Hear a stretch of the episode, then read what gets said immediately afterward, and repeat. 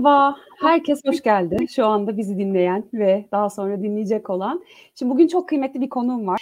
Ee, ne konuşacağız biz bu serilerde? Böyle minicik bir giriş yapacak olursak aslında varoluşun farklı boyutlarında fit kalabilmeyi konuşacağız. Kendi yarışlarımızı koşarken, dayanıklılık gerektiren kendi maceralarımızı deneyimlerken, e, kendimize varoluşun farklı alanlarında nasıl bakarız, nasıl farkında kalırız, nasıl esnek, daha çevik, daha şuurlu seçimler yapan bir yerlerde kalabiliriz. Biraz bunları konuşacağız. İnsanı konuşacağız. O yüzden farklı alanlardan, farklı uzmanlık alanlarından birçok e, konuğum olacak bu yayın dizisinde. İlk konuğum da Ümit Akçakaya, psikoterapist, yazar. İzniyle Ümit diyeceğim. Bir Tabii yandan ki, bu hocam, hocam ve öğretmenim diye de benim için önemini anlatayım. Şimdi Ümit sana topu atmadan önce ben seninle ilgili müsaade edersen minicik bir şey söylemek istiyorum. Ben Ümit'in e, İçe Bakış ve Uyanış isimli çok böyle iddialı bir ismi olan bir atölyesine katıldım. E, ve gerçekten de o iddiamın karşılığını aldım. Gerçekten içe bakma ve uyanma ile ilgili çok kıymetli meselelerde hem kendime temas etmekte hem e, eğitimlerde kullandığım birçok şey öğrendim. Bir de arketipsel sembolisine katıldım. Oradan tanıyorum. İki kitabı var okuduğum şu ana kadar. Şey, önermeden de hemen sana sözü vermeyeceğim yine. Bir tanesi e, Özgür Ruhlu Çocuklar Yetiştirmek. Bence her anne babanın, her bakım verenin evinde olması gereken kitaplardan bir tanesi. Biri de Uyanış. Şimdi Ümit'i azıcık anlattıktan sonra artık sana e, topu atayım. Bir hoş geldin. İyi ki geldin. Hoş bulduk Gözde. Teşekkür ediyorum. Sen de iyi davet ettin. Çok memnun oldum. Sağ olasın. Herkese de merhaba diyelim burada dinleyicilere, izleyicilere. Sana derin sorularım var. Bakalım zamanımız yettikçe ne kadar içine gireceğiz. Biz aslında bugünün konusunu kahramanın yolculuğu olarak belirledik. Fakat oraya gelmeden, Joseph Campbell'ı konuşmadan, kahramanın yolculuğunu konuşmadan benim Ümit'ten duyup çok etkilendiğim birkaç tane kavram var. E, oralardan biraz soru sormak istiyorum. E, mesela kapalı çarşıdan başlayalım mı Ümit? Kapalı çarşı metaforu. Gölge. Kapalı evet, bayağı şu sıralar e, fark ediliyor ve e, tanımlarken insanın kendini anlamasına son derece de yardımcı oluyor. Bu benim nacizane insanı tanımlarken kullandığım bir metafor, bir benzetme daha doğrusu. Ve Jung kuramından, Carl Gustav Jung, İsviçreli psikiyatrist, onun kuramından esinlenerek e, böyle bir örüntü oluşturdum zihnimde insanı anlatırken. Ben danışman danış danışanlarıma yaptığım seanslarda bu örüntüyü çiziyorum ki e, nasıl bir varlık olduğumuzu, ne amaçladığımızı hayatta, gelişimin ne olduğunu bu çerçeve üzerinden daha kolay anlıyoruz. Çünkü insan ruhu son derece soyut bir yandan da gözde. Birçok kuram farklı açıklamalar yapmış biliyorsun ve biraz da kafa karıştırıcı. Dolayısıyla biraz somutlaştırmak için metaforlara ve benzetmelere ihtiyacımız var. O yüzden de bu metaforu ben kullanıyorum. Uyanış kişiliğin gizli kodlarında da kullandım. Orada da okumuşsundur. Şimdi şuna benzetiyorum ben e, Jung kuramı dahilinde. E, yaşadığımız toplum bir çarşı. Bir çarşının içerisinde var oluyoruz. Bu çarşı işte hepimizin her şehirde vardır eski tarihi çarşılar. Beyazıt'taki kapalı çarşı gibi mesela. Ve içinde bir hengame vardır, bir etkileşim vardır ve dükkanlar vardır, bir şeyler satarlar, alışveriş vardır. Dükkan kapanır, açılır, temizlenir, kirletilir, büyütülür, küçültülür ve böyle bir e, süreç yaşanır. İşte bu toplum olarak benzettim bu çarşıyı. Bu çarşının içerisinde de biz de var oluyoruz. Tarih sahnesine çıkıyoruz, yaşam sahnesine çıkıyoruz ve bir dükkan veriliyor bize. Zaman içerisinde tabii. Bir dükkanın içerisinde doğuyoruz belki ama dükkanın kendimizi bildikçe, bilinç oluştukça yavaş yavaş sınırlarını da kavramaya başlıyoruz. Ve o dükkanı çalıştırmakla mükellefiz, işletmekle. Ve bir yeteneğimiz var, bir potansiyelimiz var. O potansiyelimiz doğrultusunda bir iş yapıyoruz orada, bir eylem içerisindeyiz. Ve bazılarımız bunun farkında, bazıları değil. Bazıları dükkanı açık tutmak için çok büyük çaba sarf ediyor. Bazıları kapatmamak için uğraşıyor. Bazıları kapatıyor kendini e, dükkanın içerisinde depoya gizleniyor. Şimdi onları da anlatacağım parçaları. Bazıları temizliyor dükkanı, bazıları kirletiyor, bazıları kısaltıyor, büyütüyor. Böyle bir sürecimiz var ve en son dükkanı kapatıp gidiyoruz. Orada bir iz bırakıyoruz, bırakabilirsek. Ee, bunu da işte ölüm olarak düşünebiliriz. Doğum ve ölüm o sahne içerisinde, o alan içerisinde var oluyor. Şimdi eğer bu çarşı bir toplumsa dükkanda kişilik olarak düşünelim. Kendi yani Jung'a göre pisişe, pisişenin bize ait olan kavramı aslında kişilik olarak da çevirebiliriz. Şimdi bu dükkanın parçaları vardır değil mi? Ee, bunlardan bir tanesi de vitrindir ve dışa açılan dünyadır. Ve dışarıda ilk teması diğer insanlarla o alandan yaparız, o kanaldan yaparız ve bu bizim bizim için sosyalleşmemiz için, toplumda var olmamız için önemlidir. İşte bu vitrini ben e, Jung'un persona kavramından yani aslında maske, toplumda var olmak için kullandığımız bir maske de, diye tanımlar onu. Etkilenerek vitrin olarak tarif ettim. Bu vitrin işte şu anda bizim sergilediğimiz bir yönüyle değil mi? Çok yani birileri var, bir etkileşim var, bir öteki var, ötekiler var ve dolayısıyla bir persona sergiliyoruz, bir vitrin. Oraya kendimizle ilgili bir şeyleri koyuyoruz. Dikkat ediyoruz güzel olmasına. Böyle görüneyim ben değil mi orası? Efendim? Böyle böyle görüneyim, böyle görsünler evet, tarafı. Yani burada kendimi sunuyorum aslında ya. Benliğin sunumu yani. Sonuçta tek yani e, insan zihni tek başına kaldığı kadar her şeyi ortalığa sunamıyor değil mi? İster istemez bir şeyleri gizliyoruz. İster istemez birisinin varlığı, bu annemiz, babamız, çocuğumuz bile olsa bizi bir denetime mecbur kılıyor. Davranışlarımızı, tutumlarımızı, hareket, hal ve hareketlerimizi. İşte burası vitrin vitrin olarak sergilediğimiz bir alan ve buraya bir yatırım yapıyoruz hayatımızda. Başkaları varken, ötekiler varken, tek başımızayken buna gerek yok.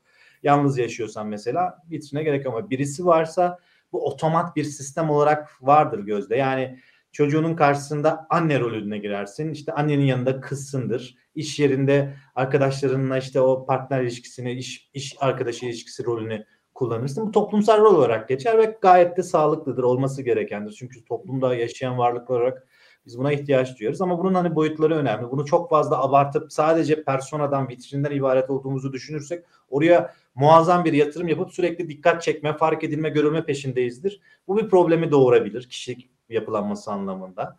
Ya da hiç umursamayıp sadece kendi içimizde kalıp toplumun ne söylediğini hiç kale almazsak bu da başka bir problem olarak karşımıza çıkıyor ama dengeyi kurmuş bir insan için persona önemlidir. Orayı güzel tutar, temiz tutar. E, takdir edici bir boyutta bir şeyler sunar oraya. Dolayısıyla burası vitrin. Çarşımızın, e, dükkanımızın vitrini çarşının içinde. Bir şeyler sunuyoruz. Bir de şey koyuyoruz oraya içeriye dair bazen bu konudaki malzemeleri de koyar ya bir dükkan sahibi işte oradan anlarsın bunun içinde ne var içeriğinde ne var oraya bir şey sunarsın az çok fikrin olur bazıları da çok tezat şeyler soru koyar şaşırtır hatta işine girince o da başka bir boyut. Şimdi dükkanın içine girelim gözde. Burayı da Jung'un kuramından etkilenerek bilinç olarak tanımladım. Yani vitrinden içeri girdiğimizde bir aydınlık alan bizi karşıladığını hayal edelim. Böyle raflar var, aletler var, erdevatlar var bizim farkında olduğumuz bir alan olarak bunu hayal ediyoruz. O yüzden aydınlık diyorum. Buna da farkındalık boyutu. Düşüncelerin, duyguların, anıların, geçmişin bize ait olan farkında olduğumuz her şeyin alanı.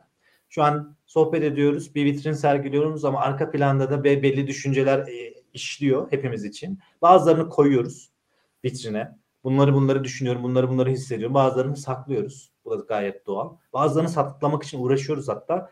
O yansıyor vitrine. Yani ne oldu yüzün mü düştü falan diyorsun diyorlar mesela. Bazıları çok iyi bu konuda profesyonel. İç ile dışı arasında hiçbir bağlantıyı kurdurmuyor. Bu kişilik yapılanmasına göre de değişiyor. Burası da bizim bilincimiz gö- gözle. Farkındayım, yaşıyorum, düşünüyorum, o halde varım dediği Descartes'in belki bir boyut. Ama bundan mı ibaretiz? Değiliz. Gün içerisinde belki buradayız, dükkanın içerisinde dolanıyoruz, şey yapıyoruz, ama gezintilerimiz var, düşünüyoruz, bir şeyler hissediyoruz, farkına varıyoruz. Ama akşam oluyor, yatağa yatıyoruz, değil mi? Personayı bir çıkartıyoruz ilk önce. Kimse yok. Kime ne sergileyeceğiz? Kenara maskeyi koyuyoruz, vitrini kapatıyoruz daha doğrusu. Dükkanın içerisine giriyoruz uyumadan önce. Bir şeyler düşünüyoruz. Oralarda gezintimiz oluyor. Ee, o günün muhasebesini yapıyoruz. Geçmişe gidiyoruz. Geleceği düşünüyoruz, planlıyoruz. Üzülüyoruz, mutlu oluyoruz, öfkeleniyoruz birilerine. O günkü malzeme her neyse. Sonra 10 dakika, 15 dakika, 20 dakika sonra uykuya dalıyoruz. İşte bu alanda farklı bir boyuta geçtiğimiz bir alan. Şimdi boyutu özellikle vurguluyorum çünkü buranın e, yasası çok farklı. Diğerinde biraz kontrolümüzde neden sonuç bağlantısı var. Bir şekilde rasyonel bir zihinle olayları anlamlandırıyoruz ama depoya indiğimiz alan işte uykuda olduğumuz alan Buna Jung bilinç dışı diyor. Yani birçok psikoloğun dediği şey bilinç dışı. Bilinçaltıyla da hemen hemen aynı kavram olarak kullanıyorum. Kafada karıştırmasın. Bazıları da popüler anlamıyla bilinçaltı diyorlar. Biz psikoterapistler hep bilinç dışını kullanırız. Doğrusu da olur. Odur çünkü subconsciousness e, anlamında. Buraya girdiğimiz vakit işte rüyalar görüyoruz. Bir bazı etkileşimlere maruz kalıyoruz. Zaman mekan farklılaşıyor. Bir kuantum evren gibi düşün burayı farklı bir boyutun deneyimi. Geçmiş gelecek bir arada. Uzam mekan uzam e, boyutu bozulmuş. Enteresan bir alan ve sonrasında sabah oluyor uyu, uyanıyoruz ve tekrar dükkan açıyoruz. Yani e, bilinci, bilinci devreye sokuyoruz öyle düşünelim. Ve 7 saat 8 saat uyumuşuz nasıl uyuduk bilmiyoruz. İşte bu alanın adı depo ve kişiliğimizin işte dükkanın altını oluşturuyor ve bize ait bilinç dışı olarak tanımlıyoruz ve bizimle sürekli bir etkileşim halinde. Sadece uykuda mı? Değil aslında. Bunu biraz daha gözlemlersek gün içerisinde de sürekli onun etkileşimi bizim hal ve hareketlerimizi, davranışlarımızı, duygu durumumuzu belirliyor. Çünkü, çünkü çok kompleks bir alan. Sınırlarını da bilmiyoruz bu arada. Tam yasasını da bilmiyoruz. Farklı teoriler var. Enteresan bir alan yani orası. İşte Jung'un bilinç dışı dediği alan. Şimdi bu alan çok önemli. Neden önemli diye sorarsan bizim hikayemiz orada. Geçmişimiz orada. Bastırdığımız duygular orada. Karanlık taraflarımız orada. Hatta potansiyelimiz, yeteneklerimiz eğer bilince çıkmadıysa yine orada. Ee, komplekslerimiz orada. Travmalarımız orada çözümlenmemiş boyutuyla. Annemizle kurduğumuz ilişki, babamızla kurduğumuz ilişki bir çocuk var içimizde. Orada işte Jung'un çocuk arketipi dediğimiz ya da farklı arketipler seninle eğitimde konu alıyoruz. Hepsi aydınlık ve karanlık taraflarıyla orada. Bunların bir kısmı bilince çıkmış ve bizim farkındalığımız alanını barındırıyor. Bir kısmı da bilinç dışı düzlemde. İşte bu bilinç dışı düzlem bizim için neden önemli diye sorarsan bugünkü hayatımızda çok belirleyici. O yüzden Jung şöyle bir şey söyler cümle kurar. Siz bilinç dışını bilince çıkartana kadar o sizin hayatınızı yönetecek ve siz buna kader diyeceksiniz der. Çok derin bir söz.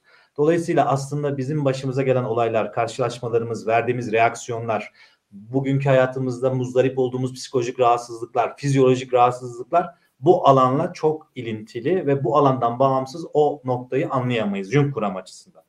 Dolayısıyla hayatın anlamı ve e, gelişimin kodları da bu alanı bilmekten geçiyor. Yani depoyu tanımaktan geçiyor. O depoya yaptığımız yolculuklarla o karanlık bilmediğimiz bir sınır var ya onu ne kadar çok aydınlığa taşırsak bu bir yolculuğu gerektirir. İşte bugünkü konumuz belki kahramanın yolculuğu. Biz o kadar bütünleşmiş bir insan oluruz o dükkanın içerisinde. Varlığımız anlam buluyor. Kendi duygularımızı, düşüncelerimizi daha iyi anlıyoruz, kavruyoruz, yönetmeye başlıyoruz ve bizi e, pasif kılan bir takım enerjilerin e, etkisinden kurtuluyoruz ya da onları yönetmeye başlıyoruz. İşte bunu psikolojik sorun olarak düşünebiliriz ya da bir takım nevrozlar işte özgüven sorunundan tut da depresyon, panik atak, kaygı bozukluğu gün içerisinde yaşadığımız bunların hepsinin bir bağlantısı var bu depoyla ve bu depoyu anlamadan onları tam manasıyla çözümlememiz mümkün değil. Jung buna kompleksler mesela kişisel bilinç dışı alanın içeriğinde. Ve bu kompleksler bizim tarafımızdan keşfedilip çözümlenmeyi bekliyor. Bu da kolay bir yolculuk değil. Biraz zorlayıcı, belki biraz duygularla yüzleştirici, belki acı çektirici. Ama sistemin beklediği deponu tanı, depodaki malzemeleri işlemle, dükkanı genişlet ve personayı da yani vitrini de bununla uyumlu hale getir ve varoluşunu anlamlı kıl. Özetle böyle ve kahramanın yolculuğu da zaten bunun püf noktalarını bize sunan bir örüntü Campbell'ın. Şimdi senin son söyle özetle bu dediğin var ya şimdi onu duyduğunda aslında çok kolay bir şeymiş gibi. Bak kardeşim depoda ne var aşağıda ne var ama hiç o kadar kolay değil değil mi? Bir acı çekmeyi bir kendine dönmeyi teması gerektiriyor. E, senin eğitimde paylaştığın bir söz vardı Jung'un. E, iyi bir insan olmaktansa bütün bir insan olmayı tercih ederim. Şimdi ben biraz aydınlık karanlık kavramını seninle konuşmak istiyorum. Çünkü böyle söylenince çok basit bir kavrammış gibi geliyor. İşte evet ya her insanın aydınlığı var, her insanın karanlığı var. Doğru, iyi yönlerimiz, işte gelişim açık yönlerimiz falan deyip geçiyoruz. Öyle değil ama gölge çok çok önemli bir kavram. Biz bunun üstüne iki ders yaptık birlikte. Gölgeyi biraz anlatır mısın? Ve özellikle de şeyi konuşalım Ümit. Nasıl bakarım ben o gölgeye? Yani nasıl temas ederim? Karanlığıma nasıl girerim, dalarım eğer acı çekmeyi göze alıyorsam? Ona bakalım evet. mı? Evet kesinlikle. Öncelikle bunun paradigmasına bir bakmak lazım. Jung şöyle der, yaşamda dengeye ihtiyacımız var der. Yani salt mutluluk beklentisi, salt, salt haz beklentisi bir kere e, eşyanın tabiatına aykırıdır. Çünkü dualite vardır. Ama ego gelişmediyse, bizim egomuz yani e, bizi biz yapan bilinçlik katmanımız bu alandan kaçmak ister. Sıkıntıyı istemez, problemi istemez. O karanlığa bakıp da dengeyi bozmak istemez gözde. Ve bu yüzden de bilinç düzeyinde kişisel gelişim alanında kalır. Bugün kişisel gelişim alanı çok popüler ya. Her şey çok hani o, o alanla açıklanıyor işte. Aydınlık ve karanlığı da orada görmeye çalışıyoruz ama yok. Çok daha derin, çok daha kompleks bir katman var ve bizim tarafımızdan keşfedilmeyi bekliyor ve yine bize ait. Dolayısıyla Jung buna gölge demiş. Gölge ışığın olmadığı alan, karanlık kardeşimiz, egonun karanlık kardeşi. Ama bugünkü kültürel öge ya da sistem bizi bu araya bakmaya çok fazla şey yapmaz. E, ne derler? Teşvik etmez. Çünkü kurcalama. Burası, kurcalama. Evet. Kurcaladığın zaman dengen bozulur bir süreliğine ama Jung'a göre bir süreliğine denge bozmadan yeni bir oluşum yapamazsın. Yani zıtlıkların deneyimi olmadan bütünlüğün deneyimi yaşanmaz diyor. Bu yüzden de işte bütünleşme çok önemli. Yani bütünleşme deyip demek aslında bilinçle bilinç dışının entegrasyonu, bilinç dışındaki unsurları işlemleyerek, çözümleyerek bilince katmak. Bu zorlu bir yolculuk yani kolay bir şey değil. Tüm felsefeler, dinler, e, psikolojik e, kuramlar aslında bunu bize gösteriyor. Yani buraya yapmamız gereken bir yolculuk var ve bir gölge var orada. Gölge plan var. Bu gölge her şey olabilir herkesin hayatında. Kimine göre travma, kimine göre e, bilinç düzeyinde kabul etmek istemediği bir duygu, bir düşünce, bir kompleks, ne bileyim bir travma ya da bir tutulmamış bir yaz süreci. Bütün bunlar hepimizin hikayesinde farklılık arz ediyor ama Jung'un tabiriyle bütün bu alanın adı gölge, gölge arketipi. Yani tüm insanlığa ortak bir e, tanım yapmış. Yani arketip de bu arada onun da bilgisini vereyim. Kahraman arketipi ve gölge arketipi Jung'a göre zamandan ve mekandan bağımsız bir işleyiş, işleyiş sistemi. Yani bugün gölge olarak tarif ettiğimiz şey tüm kültürlerde anlaşılacak bir şey. Tüm zamanlarda da anlaşılacak bir şey. Çünkü insan bir yönüyle de tek bir varlık. Yani yapı, yapı olarak. işte o kapalı çarşıda kendini buluyor her insan. E, doğru e, bu beni anlatıyor diyor yani doğru tanımladığında kimse itiraz etmiyor ya bu çok alakasız çok saçma çünkü bizim öykümüz bu yüzden masallar mitler, mitler efsaneler de hep ilgi çekicidir çünkü evrensel olanı sunar kültürden ve zamandan bağımsız olanı dolayısıyla gölge bu yanımız ve gölge ne kadar bastırılırsa ne kadar yok sayılırsa işte Jung'un tabiriyle bir problemi açığa çıkartır bilinç düzeyinde. Bir nevroz çıkartır. Bir davranış bozukluğu çıkartır. Bir anlamsızlık, bir varoluşsal sorgulama ya da bir iyi olma çabası. Bak şimdi iyi olmak konusu iyi olmak nasıl bütün olmayı tercih ederim ya. O iyi olmak aydınlık gibi görünse de karanlık boyutuyla mesela kendini feda eden bir iyiliği yaparsın. Başkalarına kurtarıcı olan bir iyiliği yaparsın tırnak içerisinde. Ve Victor Hugo'nun dediği gibi iyi olmak kolay olur o zaman. Zor olan adil olmak. İşte adil olmak da çok önemli bir motto ve bu adalet mekanizması kendi içinde kendi karanlığını aydınlığa çıkartarak oluşturduğum bir bütünlük sistemi. Ve bu zorlu bir yolculuk. Kolay bir şey değil. Bir süreliğine sarsılmayı gerektiriyor. Ama bu olmadan da yapılanmıyor sistem. Ben bunu şeye benzetiyorum yine metafor olarak. Nasıl ruhumuzun, işte bedenimizin apseleri olur bazen, darbe alırız, bazen iyileşir, bazen iyileşmez. Aynı apseler ruhumuzda da var. Aldığımız darbeler ya da olgunlaşmamış taraflarımız, ilkel yanlarımız.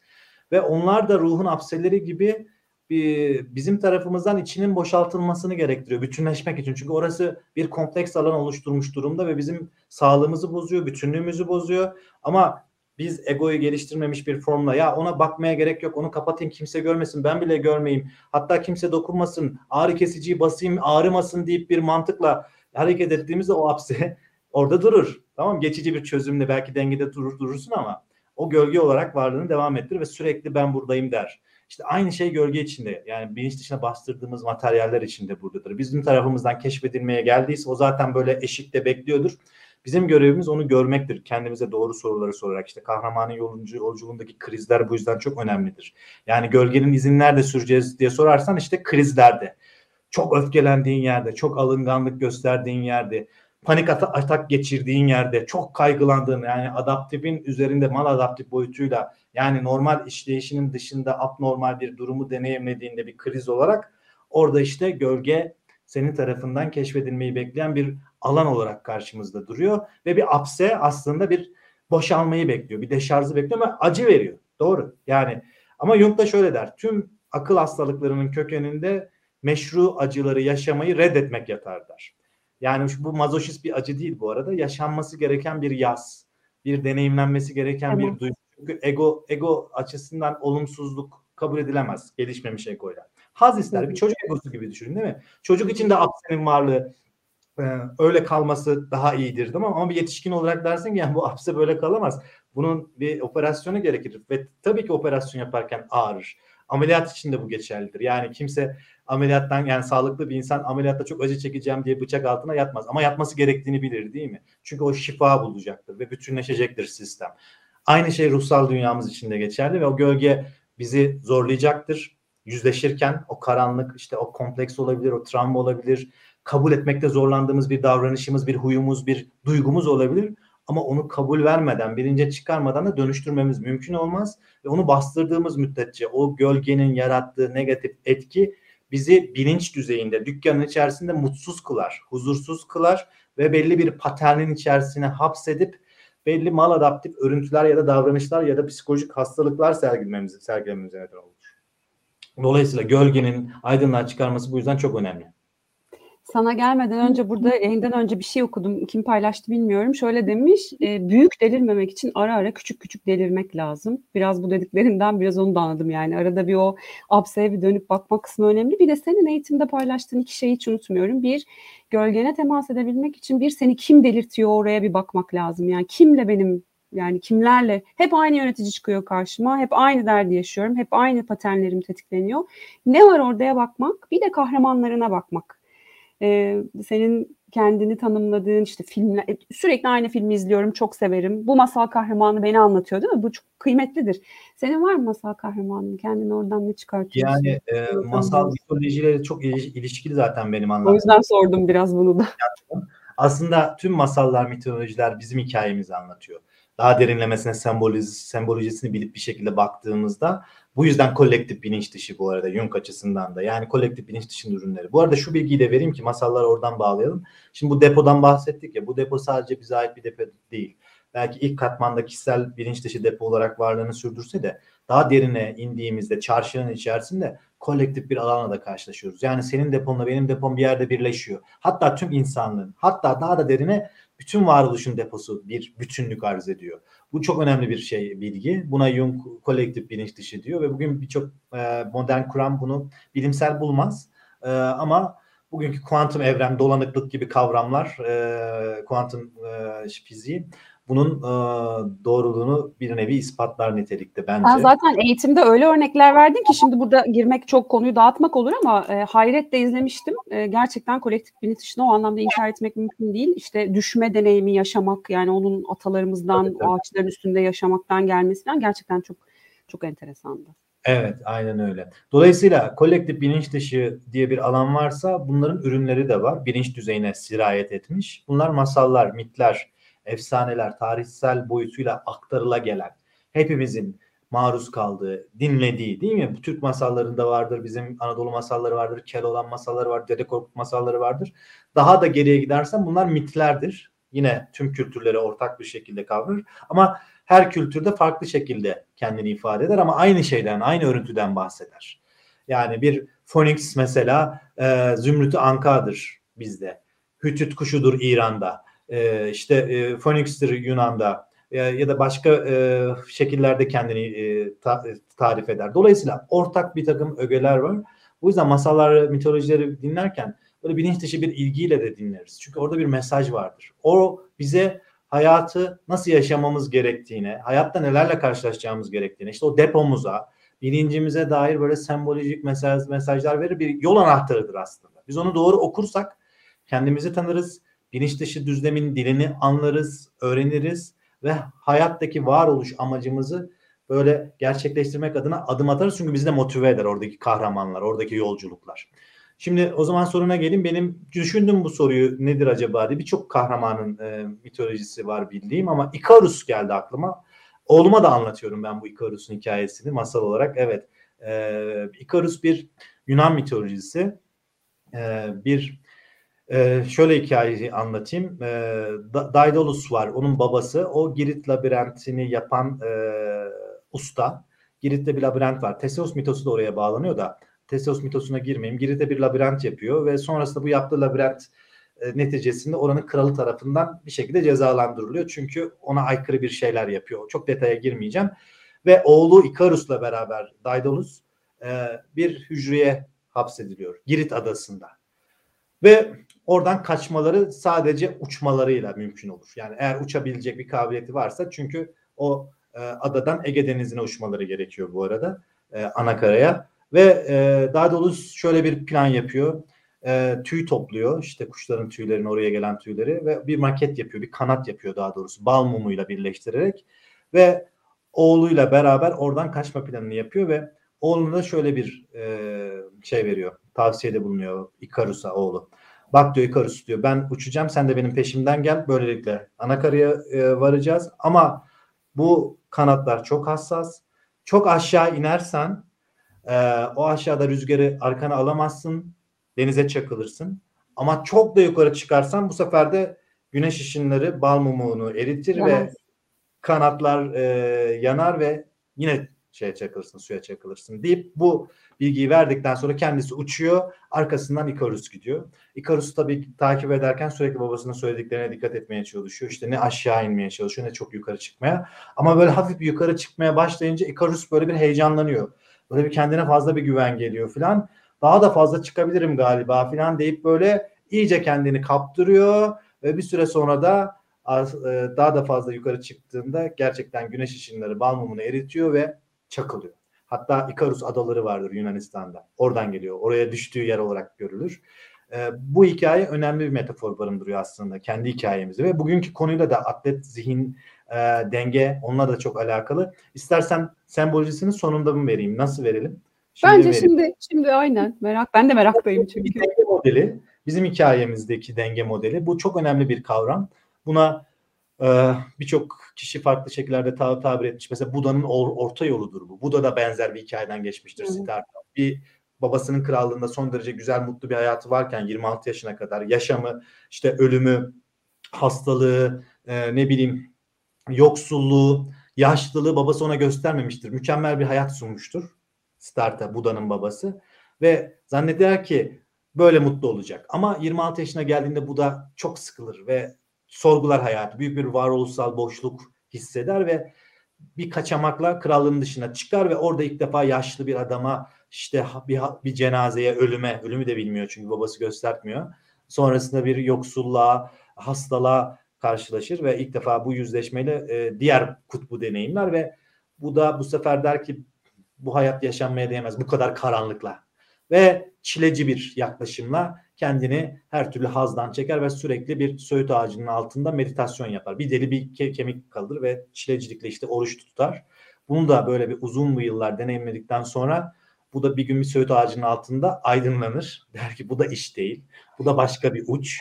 Dolayısıyla diyor benim yolum orta yol olmalı, denge yolu olmalı diyor. Ben bunu buluşturmalıyım. Bu da bu yüzden Buda'nın yolu doğru e, ortadır, altın ortadır, denge yoludur. Bunu bulmak da herkesin hayatında özel bir görevdir aslında. Senin ortamda benim ortam e, aynı değildir. Buna itidal noktası derler işte ifrat ve tefritin ucuna gitmemek. Dolayısıyla aslında bu denge bizim hayatımızda kurmamız gereken bilinçle bilinç dışı arasındaki denge bir yönüyle de. Çünkü bilinç dışı bir karanlık alan ve oraya da kaptırırsak kendimizi yaşamdan kopuyoruz. O alanda kendimizi kaybediyoruz. Ama oraya da kendimizi kapatırsak bilinç düzeyinde otomat, robotlaşan ve haz peşinde koşan bir insan oluyoruz. Dolayısıyla sağlıklı olan bu dengeyi kurabilmek ve bu dengede işte kendi iş yolculuğumuz da kurulabiliyor. Biraz acı çekerek, biraz sorgulayarak, biraz belki zıtlıkların deneyimini yaşayarak kaostan kozmoza varmak gibi bir şey. İşte Icarus'un hikayesi de aslında bunu anlatıyor. Egonun gelişimini anlatıyor. Kendini çok düşük görme. Böyle olursan gene kapılırsın. Yani sen bir insansın, bir varlıksın. Hayatta bir görevin, misyonu, ödevin var. Ama çok da egoya kendini kaptırıp yukarılara da çıkıp böyle e, ne derler narsistik bir yapılanma içerisine de girme. O zaman da çakılırsın. O da bir baş kaldırıdır aslında. Kendi dengeni, kendi rüzgarını bulduğunda zaten harika bir yaşam deneyimiyle kanatlarını kullanabilirsin. Bak bu da önemli. Kanatları kendi kullan- kanatlarını. Evet evet potansiyelini kullanabilmek bu manada ve menziline ulaşmak işte. Ana kara Ege Denizi'ne ulaşmak. O da başka bir belki var kendimizi gerçekleştirme, varoluş amacımızı bulma, sunma gibi. Dolayısıyla bu hikaye benim için anlamlıdır. Bazen bu dengesizliği kendi içimde fark ettiğimde Ikarus gelir aklıma. Ve o ya çok çırpmışımdır kanatları yukarı çıkmışımdır biraz fazla kendimden emindir ya da kendimi çok düşük görmüşümdür. İki, iki boyutta tehlikelidir. İşte o dengeyi kurmak bize kalmış. Bu da kahramanın yolculuğunu bilmekle oluyor. Kesinlikle. Hiçim, hiçim ve her şeyimin arasında bir yerlerde aslında kendi dengemde ilerleme hikayesi. Bu çok önemli bir şey. Bunu oluşturduğumuzda işte harika dans edebiliyoruz. O kendi irtibamızı kullanıp muhteşem becerilerle işte kanat çırpışlarıyla güzel bir yolculuğumuz oluyor dengede. Senin evet. e, bu özgür ruhlu çocuklar yetiştirmekte mesela verdiğin e, örneklerden bir tanesi. Gerçi şimdi konu başka bir yere gidecek. Ben tekrar geri getireceğim ama söylemeden geçemedim. Çok etkilendim metafordan. Mesela annelik, ebeveynlikle ilişkili süt ve bal yine tarihten de anlatıyorsun. Sadece süt beslemek değil yani yaşam enerjisini balla tarif etmişsin verme. Kendimiz için de öyle yani bir yerlerden beslenmek, bir yerlerden o enerjiyi bulmak e, işte tek başıma işe gideyim, para kazanayım, döneyim. O işin süt kısmı bal nerede? İşte kendim için aramam ve bulmam gerekiyor galiba. Çok önemli bir metafordu. Kitabı Çok okuyanlar güzel. belki e, görürler. Erik metaforu bu arada. Onu da söyleyelim. Evet. Aynı anda verelim. O da kitabı evet. mukaddesten almış bu arada. Onun da değil evet. aslında. Orada geçen bir e, metafor bal ve sütü ver, verebilmek aynı anda. Evet. Evet. Şimdi kahramanın sonsuz yolculuğu. Sen aslında epey bir anlattın yani kahraman ne demek, neden önemli. Biraz böyle mikro hayatlarımıza Joseph Campbell'dan ne alırızı da sana sormak istiyorum. Ee, ne çıkartırız? O döngü çok derin bir döngü tabii yani üzerine e, eğitimlerce konuşulur, günlerce konuşulur belki ama nasıl özetlersin Ümit o yolculuğu? Evet. Şimdi kahramanın yolculuğu Joseph Campbell'ın yaptığı şeyden bahsedelim bilmeyenler için. Joseph Campbell Jungçu bir araştırmacı, Amerikalı. Mitolojiyle çok ilgileniyor. Çocukluğundan beri Kızıl, Kızılderili mitolojisine bilgisi var. Ve sonrasında bu biraz daha genişliyor ve tüm mito mitleri, efsaneleri, masalları, menkıbeleri yani dini menkıbeler kutsal kitaplarda geçen kısmıyla onları da inceliyor karşılaştırmalı olarak. Ve vardığı sonuç şu. Aslında tek bir öykü var bütün bunların yani temsil ettiği bir örüntü. Buna işte kahramanın yolculuğu. Tüm kahramanlık hikayeleri işte Yunan'da e, Teseus oluyor, Ikarus oluyor. İşte Mısır'da Osiris oluyor. Bizde Keloğlan oluyor, Dede Korkut, Boğaçoğan e, ya da işte başka kültürlerde farklı Gılgamış oluyor mesela Sümer ve Babil'de. Ve bunların bir yolculuğu var. Bu yolculukta şöyle başlıyor olay, hikaye. Bir krizle başlıyor. Bir kahraman var. Daha doğrusu kahraman adayı var. Bunun sıradan bir yaşantısı var. Ve bu sıradanlığı dış ya da iç bir etkenle bir krizde bozuluyor. İşte ne yapıyor? Keloğlan kıtlıkla karşılaşıyor. Gidip böyle e, iş bulmaya gidiyor. İşte kendi e, ailesini doyurmak, annesini doyurmak için bir yolculuğa çıkıyor. Bir yolculuğa davet ediliyor. İşte Campbell buna maceraya çağrı diyor. Tüm hikayelerdeki, mitoloji, mitolojideki kahramanlar da böyle bir krizle yola çıkar. İşte bugün Hollywood film de bunu kullanır. İşte Yüzüklerin Efendisi, Matrix, e, Star Wars hepsi aynı örüntüdür aslında ve orada da bir maceraya çağrı olur ve maceraya çağrıyı reddeder hatta kahraman ilk başta. Ya ben yapamam ki konforu bozmak istemez çünkü. Orada kalmak ister ama kader ağlarını örmüştür bir kriz açığa çıkmıştır ve kahraman o alana girmek zorundadır. Ve kahraman o alana girince böyle kendini kaotik, karanlık bir düzlem içerisinde bulur. Genellikle bu masallarda, mitolojilerde bir mağara, bir deniz yolculuğu, bir çöl, ne bileyim bir orman, karanlık, değil mi? Hansel ve Gretel, bir kuyu, Hazreti Yusuf kutsası ne bileyim Alaaddin ve Sihirli Lambası. Ve onun içerisine girdiğinde zaman mekan farklılaşır. Bir takım örüntülerle mücadele etmek zorunda kalır. Ejderha olur, cin olur, şeytan olur, devler ülkesi olur. Ama yalnız değildir kahraman. Birileri de onu destekler. Ona yol gösterir. Arkasında durduğunu hissettirir. Ve bu kaotik örüntü kahramanı çokça zorlar. Odysseus'un dönüş hikayesidir 10 yıl boyunca evine kavuşmak için. Ve kahraman girdiği bu alanda zaman zaman umutsuzluğa kapılır, zaman zaman korkusuna yenik düşer, zaman zaman cesaretini tekrar eline alır ve böyle bir kaotik düzlem neticesinde en son bir takım düşmanları alt ederek ya da eğiterek ya da dönüştürerek ejderhaları filan e, kahraman bu kaotik düzlemden çıkar ve yeni bir alana evrilir ve kahraman burada değişmiştir, dönüşmüştür, farklılaşmıştır artık eski bilinci kaybolmuştur. Yeni bir bilinçle doğmuştur.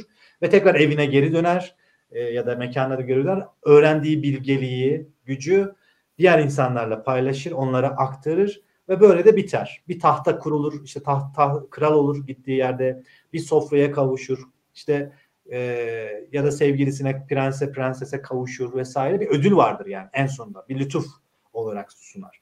Şimdi bu örüntülerin hepsi tesadüf olamaz. Niye bunlar hep anlatılıyor yüzyıllardır değil mi? Tüm kültürlerde bu kahraman hikayesi hep aynı örüntü. Campbell 17 aşama bulmuş. Kitabında onu anlatıyor. Ben çok kaba haliyle tanımladım. Her bir aşama farklı bir arketipsel durak. Ama bütün bu örüntüyü güncel hayatta nasıl okuyacağız diye sorarsak aslında biz de bir yolculuktayız. Bir kahramanın yolculuğunu yapıyoruz. Ve hayatımız tek düze gitmiyor. Hayat bizi bazen krizlerle iç ve dış olarak zorluyor. Bunlar mikro bir kriz olabiliyor, makro da bir kriz olabiliyor. Mikro bir kriz ne olabilir? İşte şu an şu bağlantının kesilmesi olabilir. Ne bileyim bir baş ağrısının girmesi olabilir. Ya da işte bankamatik sırasında beklerken önümüzdeki kişinin fazlaca vakit geçirip bizim sinirlenmemiz olabilir. Lastiğimizin patlaması olabilir. Bu da bir kriz. Bir de makro krizler var. O da işte büyük krizler dediğimiz ne bileyim bir ilişki sorunu, bir hastalık, bir kayıp, bir iflas, ne bileyim işte bir varoluşsal pandemi, bir...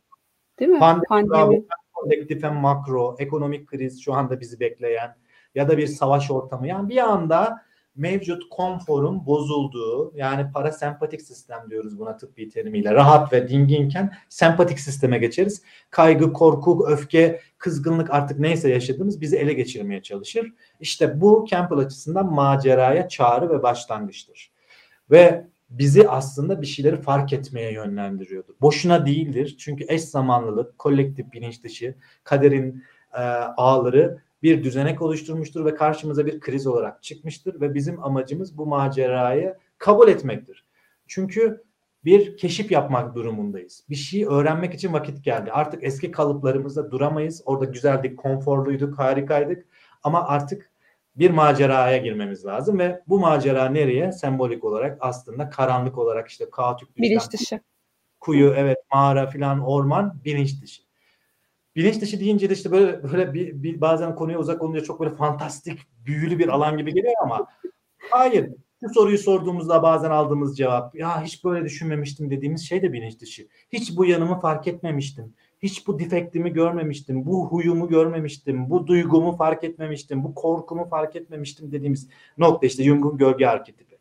Bunlar işte bir karşılaşma, bir işlemleme süreci, bir yüzleşme süreci ve genellikle nahoş, konfor bozucu ve bu yüzden egonun işine gelmeyen ve konfor arayan o yüzden çünkü burası sıkıntılı bir alan ama bizim girmemiz ve dönüşmemiz gereken bir alan. O yüzden işte kahramanlar ilk başta macerayı reddediyor. İşte buna Campbell kurban bilinci diyor. Kurban olmak. Yani bir kriz geldiğinde bir yolculuğa çıktığımızda savunma mekanizmalarıyla o alana bakmayı reddettiğimiz bir durum. Bu bizim hikayemiz. İçimizdeki kurban işte ne yapar? Bir olay oldu, inkar eder, isyan edebilir, kurtarıcı bekler, başkalarını suçlar, bastırır, yokmuş gibi davranır değil mi? Bunlar bir yandan da savunma mekanizmaları değil mi? Yani o evet, evet. temas etmemek için egonun savunma mekanizmaları. Bravo. Yani o gölgeyle yüzleşmemek için bilinçle bilinç dışı arasında bir set koyan ve orayı kamufle eden, makyajlayan bir egodan bahsedebiliriz. Egonun öyle bir görevi de vardır. Ve bunu yaptıkça ego ger, ger kendiliğinde bir denge kurduğunu zanneder. Geçici bir işte o apsenin varlığını görüp de sarıp sarmalayıp ağrı kesici basmak gibi bir şey bu. Öyle düşün tamam mı? Yok ki apsen böyle. Ne apsesi? Apse sende. Sende. Sen kendini apsene bak. Senden demek. ötürü. evet senden ötürü bu apseyi sen düzelteceksin. Kurtarıcı beklemek falan. Tamam bak bunların hepsi insanın savunma mekanizmaları. Yani bununla da ilgili mesela bilgi savunma mekanizmalarını okuyarak edinebilirler. O benim uyanış kitabımda da bahsetmiştim. Şimdi bunlar bir yönden dengeyi kuran, okey iyi bir gibi görünen ama maceranın reddi anlamını barındıran şey. Çünkü o alan bakılmayı gerektiriyor. O alan yüzleşilmeyi gerektiriyor ve bu bir yolculuğu gerektiriyor. İşte bu kahraman bilincine geçelim şimdi. Kahramanların yaptığı. Cesaretle sormak, sorgulamak. Bu olay neden başıma geldi? Neyi değiştirmeliyim? Neyi fark etmeliyim? Hangi karanlığımı görüp artık birince çıkarmam gerekiyor? Hangi duygumu kabul etmem? Hangi korkumla yüzleşmem? Hangi yasımı tutup tamamlamam? Hangi kompleks alanımı varsa eğer çözümlemem ve sistemi rahatlatmam gerekiyor sorularını sormak ve aynayı kendine çevirmek aslında kendini tanımak, bilinç dışını tanımak ve oradaki unsurları bütünleştirmek, bilince çıkartıp dönüştürmek. Bu yolda yalnız da değiliz bu arada. Bazen de ürkütüyorlar. Ya orası çok kaotik, karanlık. Ne yapacağız? Yutulursak içinde diye. Ama işte Campbell'ın yine örüntüsünde doğaüstü yardım aşaması var mesela. Kahraman yolculuğa hatta bu akşam onu göreceğiz onu da söyleyeyim e, spoiler vermeden doğaüstü yardım sen buna niyet ettiğinde zaten evrensel sistem kompleks yapı sana destek güçlerini veriyor. Ne oluyor? İşte belki bu, bu kuram oluyor, bir kişi oluyor, sana rehberlik eden mentor arketipi. Onunla beraber zaten sen cesur bir şekilde ilerlediğinde oradaki süreci deneyimliyorsun. Oradaki karanlığın içerisinden geçiyorsun. Kendini sorguluyorsun, hikayeni sorguluyorsun, bağlantıları kuruyorsun ve oraya irade gösterip müdahale ettiğinde bir şeyler dönüşüyor, yapılanıyor. Ora kaos kozmosa evriliyor. Bu da şu anlamı barındırıyor. Bu zorlu bir yolculuk olabiliyor bazen. Mesela çok makro krizlerde. Atıyorum bir hastalık, kanser oluyorsun Allah korusun. 3 yıl, 5 yıl çok ciddi uğraşıyorsun. Ama kurban da olup sürekli başkalarını suçlayıp bastırıp sürekli hiçbir sorgulama içerisine girmeden de bu alanı kendince dengede tutmaya çalışırsın. Ama çok ciddi sorgulamalara girip bu bana ne öğretiyor, neden başıma geldi, ne öğrenmeliyim, neyi görüp bilince çıkarmalıyım ve bütünleşmeliyim sorusunun cevabını aradığında orada müthiş bir alana giriyorsun. İşte bu kahramanın girdiği kahramanlık alanı. Ve burada destekleniyorsun, biraz zorlu, zorlanıyorsun ama işte zıtlıkların deneyimini yaşıyorsun. Bu aşamayı layıkıyla geçtiğinde cesur, kararlı, iradeli bir şekilde hayat sana yeniden bir merhaba diyor aslında. elveda dediğin yerde yeni bir merhaba. O da şu artık eski kalıplarını bırakmış, bir gölgeyi aydınlığa çıkarmış. Bu her hayatın süre gelen akışında farklı dönemlerde farklı gölgeler olabilir. Ee, zaten tüm krizler bu gölgeyi aydınlığa çıkarmakta. Mikro ve makro gölgeler olarak düşünelim bunu. Ve bunu işlemlediğinde, dönüştürdüğünde aslında sen sembolik olarak ölüp sembolik olarak yeniden doğuyorsun. Eski kişiliğin, kimliğin geride kalıyor. Yeni bir kişilikle, farklı bir bakış açısıyla o dükkanı daha da genişletmiş, depoyu dükkana katmış bir şekilde e, bir formda hayatına devam ediyorsun. Bu senin bütünlüğün anlamını barındırıyor. Anlatabiliyor muyum? Bu bir lütuf olarak geçiyor. Yani kahramanın yolculuğundaki lütuf işte sonsuz sofra e, ya da işte bir kral olmak vesaire bu. Şimdi bunu mikro boyutta küçük olaylar olarak da düşünelim aynı örüntüyü. Makro boyutta en makro boyutu tüm hayat olarak da düşünelim. En sonunda da mesela kral olmak da bir kendini gerçekleştirme. Kendi potansiyelini hayata aktarma. Bunu yaparken de mikro mikro mikro yolculuklar deneyimliyorsun. Tüm hayatta aslında makro bir yolculuk ve bunu layıkıyla yapabildiğinde bütünleşmiş, bireyselleşmiş insan oluyorsun ve hayattaki ödevini yerine getirmiş oluyorsun bir nevi. Zaten Jung da şey demiş ya, her insanoğlunun toplumdaki her kavramsal başarısı aslında her insanın kendi kişisel farkındalığında bir ilerlemesiyle e, mümkün. E, Ümit ağzına sağlık. Ben hiç kapatmak istemiyorum ama artık zamanı e, epey açtık. Ve fakat şunu belki senden duymak isterim dinleyiciler de muhtemelen isterler. Ee, ne, ne soralım kendimize? Ben sana kitap soracaktım, ne izleyelim falan diye soracaktım. O sorularımı bırakıyorum. Ben sana soru soracağım. Yani ne soralım diye böyle bize güzel bir soru cümlesi versen, biz onunla ayrılsak zihinlerimizde. Ben akşam seni gene göreceğim ama. Evet. Yani burada varoluşsal sorular önemli. Ne için varım? Belki. Niye varım hayatta? Şimdi bak bu çok önemli bir konu. Çünkü bunu layıkıyla sorgulamadığımızda böyle kodların içerisine hapsoluyoruz. Otomat davranışların içerisinde. Toplumun bize sunduğu, ailemizin, geleneğin, göreneğin, inancımızın sunduğu kalıplar içerisinde bir yaşam sürüyoruz ve bu bizim biz olmadığımız gerçeğini doğuruyor. Bu bir özgürlük değil. Bu bir savunma mekanizması. Çünkü toplumda şey yapıyoruz. Nedir? Entegre olmak için buna ihtiyacımız vardı. Olduk. Belli kalıpların içerisinde yaşamı sürdürüyoruz. Otomat ama bu bir ego gelişimini doğurduktan sonra Jung bunun hayatının ilk yarısına kadar olması gerektiğini söyler. Hani belli bir farkındalık boyutu geliştirmek için ama ikinci yarısında gerçekten ben neye inanıyorum? Ne ne neye e, ne için varım? Bu inandığım değerler gerçekten bana ait mi yoksa toplumun bana bahşettiği ve benim dışlanmamak, yargılanmamak, eleştirilmemek için kabul etmek zorunda kaldığım değerler mi? İnançlarım kendi inancım mı? E, yani ben şöyle diyorum kendi olmayan kişinin inancı da olmaz, değeri de olmaz. Sadece sürü sürü her neyse oradaki paternleri kabul eder. Bu, bu, bu da bir savunma mekanizmasıdır. Ama biz sorgulayarak, düşünerek yani bu konuda şey der, sorgulanmamış hayat yaşanmaya değmez der mesela Sokrates. Ee, bu, bu konuda da Jung, ya pardon Einstein da şöyle der, hayattaki en büyük ziyan sorgulama e, kapasitesini yitirmiş bir beyindir der. Bu acı bir şeydir çünkü bu bizi belli savunma düzeneği alanına kitler ve o zaman da bağımlılıklar geliştiririz hayatta. Bu bağımlılık her şey olabilir. Alkol olabilir, uyuşturucu olabilir, iş yerinde pozisyon olabilir, bak para olabilir, şan olabilir, şöhret olabilir, hayata da var olmak olabilir, vitrinde yaşamak olabilir, narsizm diyebiliriz hani bunu çok ileriki boyutlarda. Bu böyle yaşamak kötü bir şey değil bu arada. Bazı hedeflerimizin olması, bazı ego tatmini ihtiyacımız çok da gerekli. Bu ego bir araç çünkü yani bizim hayatımız. Ama bunun için gelmedik dünyaya. O yüzden o derin sorgulamaları yapıp kendi hikayemize bakıp kendi karanlığımızı, korkularımızı, özellikle korkularımızı, varoluşsal korkularımızı e, aydınlığa çıkarmak hayattaki en önemli görevimiz. O yüzden Jung korku neredeyse görevin oradadır der. Bu korkuyu her türlü korku olarak alabiliriz. Toplum korkusu en önemlisi bence. Hep bunu bahsediyorum. Toplumsal gölge. İşte yani bu burada şunu söyleyeyim. Yani her türlü psikolojik sorunun kaynağında topluma bir şekilde uyumlu olma zorunluluğu yatıyor egonun. Anlatabiliyor muyum? Dışlanmaktan korkuyoruz, yargılanmaktan, eleştirilmekten, komik duruma düşmekten. Çünkü temelde değersizliklerimiz, yetersizliklerimizle büyük bir korkumuz var hayatta.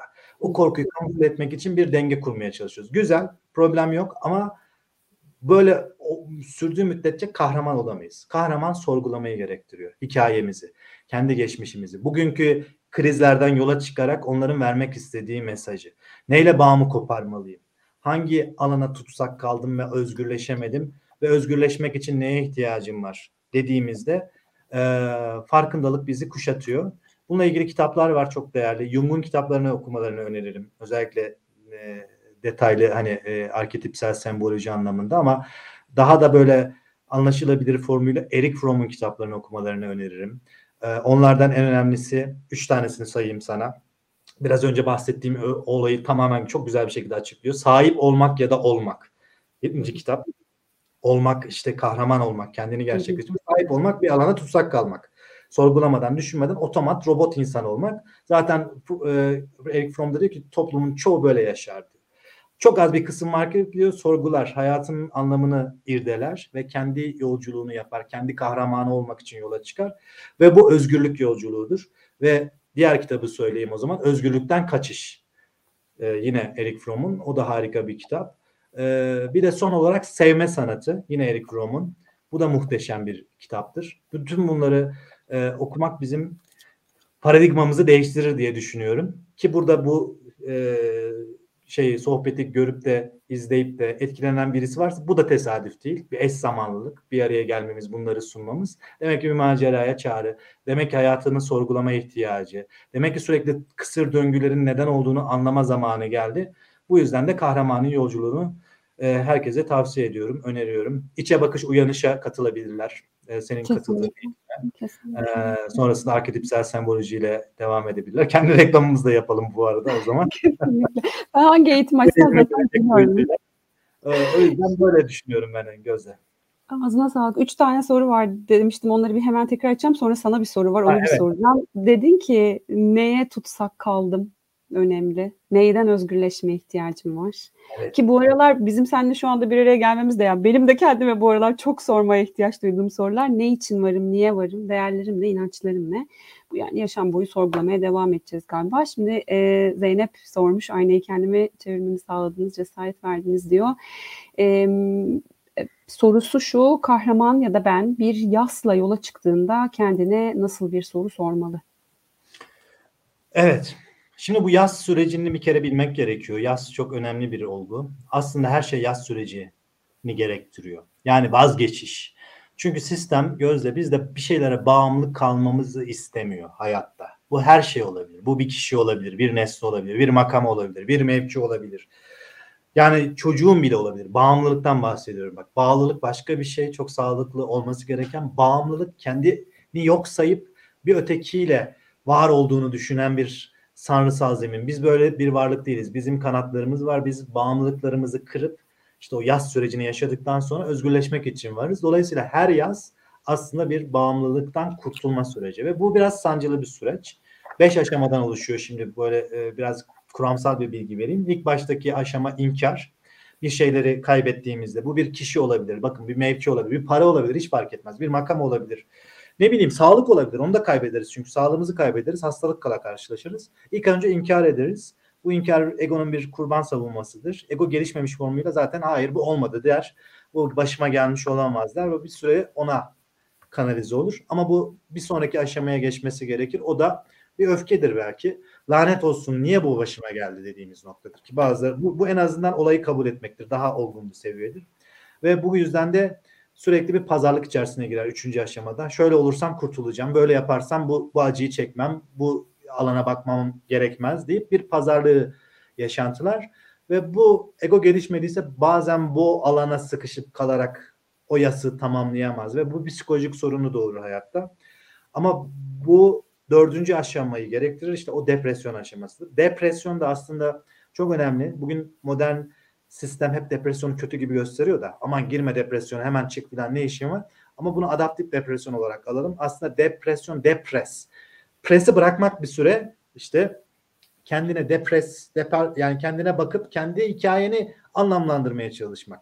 Tabii bunun da karanlık tarafı var. Çok uzun sürersek bu da bir problemi, patolojiyi doğuruyor ama en temelde depresyon sorgulamak. Bir süreliğine yani Sokrates'in dediği gibi hakikate ulaşmak için bir süreliğine hayattan uzaklaşmamız gerekebilir ve bu yüzden de kendi içimize döneriz. Bir kabuk değiştirirken işte ıstakozların kabuk değiştirip mağara altına bir süreliğine girmesi gibi o yeni kabuğu oluşturması için bizim için de buna ihtiyacı var. Hatta adaptiftir evrimsel olarak böyle olması ama bugünkü modern kapitalist sistemin işine gelmez çünkü iş gücünü bozar. Tamam mı? O yüzden de ne depresyonu al antidepresanı gel işine dön filan der. Bu bir başka bir problem. Fazla da sorgulama. Evet biraz fazla da sorgulama sonuçta seni yöneteceğiz biz yani. Sen özgür olursan biz ne yapacağız? Nasıl satacağız sana ürünleri? Nasıl seni sömüreceğiz? Nasıl köle yapacağız der. Şimdi bunlar da dipnot olarak gelsin ama sorguladığın zaman bir yüzleşirsin. İşte bu kahramanın yolculuğundaki o karanlık, kaotik alan olabilir ki bilinç dışına inersin. Hüzün yaşarsın, üzüntü yaşarsın, pişmanlık yaşarsın. Bunlar çok insanidir ve gereklidir. Ve bununla yeniden yapılanırsın, olgunlaşırsın. İşte bu yeni bir doğumu açığa çıkartır. Optimal düzeyde deneyimlediğinde bak fazla boyutuyla girdiğin zaman o da başka bir problem. Ve dört, depresyon dördüncü aşamada, beşinci aşamada kabullenmeye geçersin ve orada çember kapanır ve yaz tamamlanır ve artık şunu dersin. Evet zorlu bir süreçti. Bu bağımlılığımdan kopardım kendimi, acı çektim, zor geldi ama özgürüm dediğin nokta yası bitirdiğin noktadır. Bunu ben bir çembere benzetiyorum yani. Çember bu yüzden önemlidir. Tüm e, metaforlarda da geçer işte sembollerde. Bir şeylerin tamamlanmış olduğunu işaret, işarettir. Sen bu sen e, yaz süreciyle çemberi tamamlamazsan bu çengel olur böyle. Sürekli takılır sana işte hayatta. Sürekli o yası tamamlayacaksın. O yası tutacaksın yani. Orada bir şeylerden özgürleşeceksin. Dolayısıyla böyle bakmak lazım. Açık olan ne? Nerede kaldı açık kaldı çengel? Neyi bitiremedim? Neyi sonlandıramadım? Neyle olan bağımı artık özgürleştiremedim soruları burada çok önemli. Doğru soruları sorarsak ve gerektiğinde destek alırsak zaten o alan bizim tarafımızdan tamamlanmayı bekliyordur ve harika bir kahramanlıkla olayı bitirir ve özgürleşiriz. Kesinlikle geç dağıtım kapanmamış meseleler dediği meseleleri Tabii. kapatmak. Freud'un bitirilmemiş işler dediği şey. Yani hep hep, hep kuramsal kuramlarda aynı şeyden bahsediyor bak dikkat edersen. Evet, evet. Ben şimdi normalde böyle sohbetlerden sonra bir özet yaparım ama bu sefer özet yapmayacağım. Herkesi kendi soruları ve senden duyduklarına dair zihnindeki o farkındalıklarıyla uğurlamak istiyorum. Nefisti. Evet, iyi ki geldin. İyi ki ilk yayınımızı onurlandırdın. E, atlet zihninde yaşamakta biz bunları konuşacağız. Umarım herkesin e, hoşuna gitmiştir. Çok teşekkürler. Yeni yayınlarda ben görüşmek çok memnun oldum. O zaman bir Jung'un sözüyle bitirelim. Evet. Her bir herkese e, motto olacak bir söz olsun. Şöyle diyor Jung. Yaşamın, yaşamımın anlamı yaşamın bana yönelttiği sorudadır. Ya da tam tersi ben yaşama yöneltilmiş bir soruyum. Cevabımı ona vermezsem onun verdiği cevapla yetinmek zorunda kalırım. O yüzden cevabı vermek lazım. Nefis, nefis. Ağzına sağlık. İyi ki geldin. Dinleyiciler için de, izleyiciler için Herkese de çok teşekkür ederiz. Görüşmek üzere.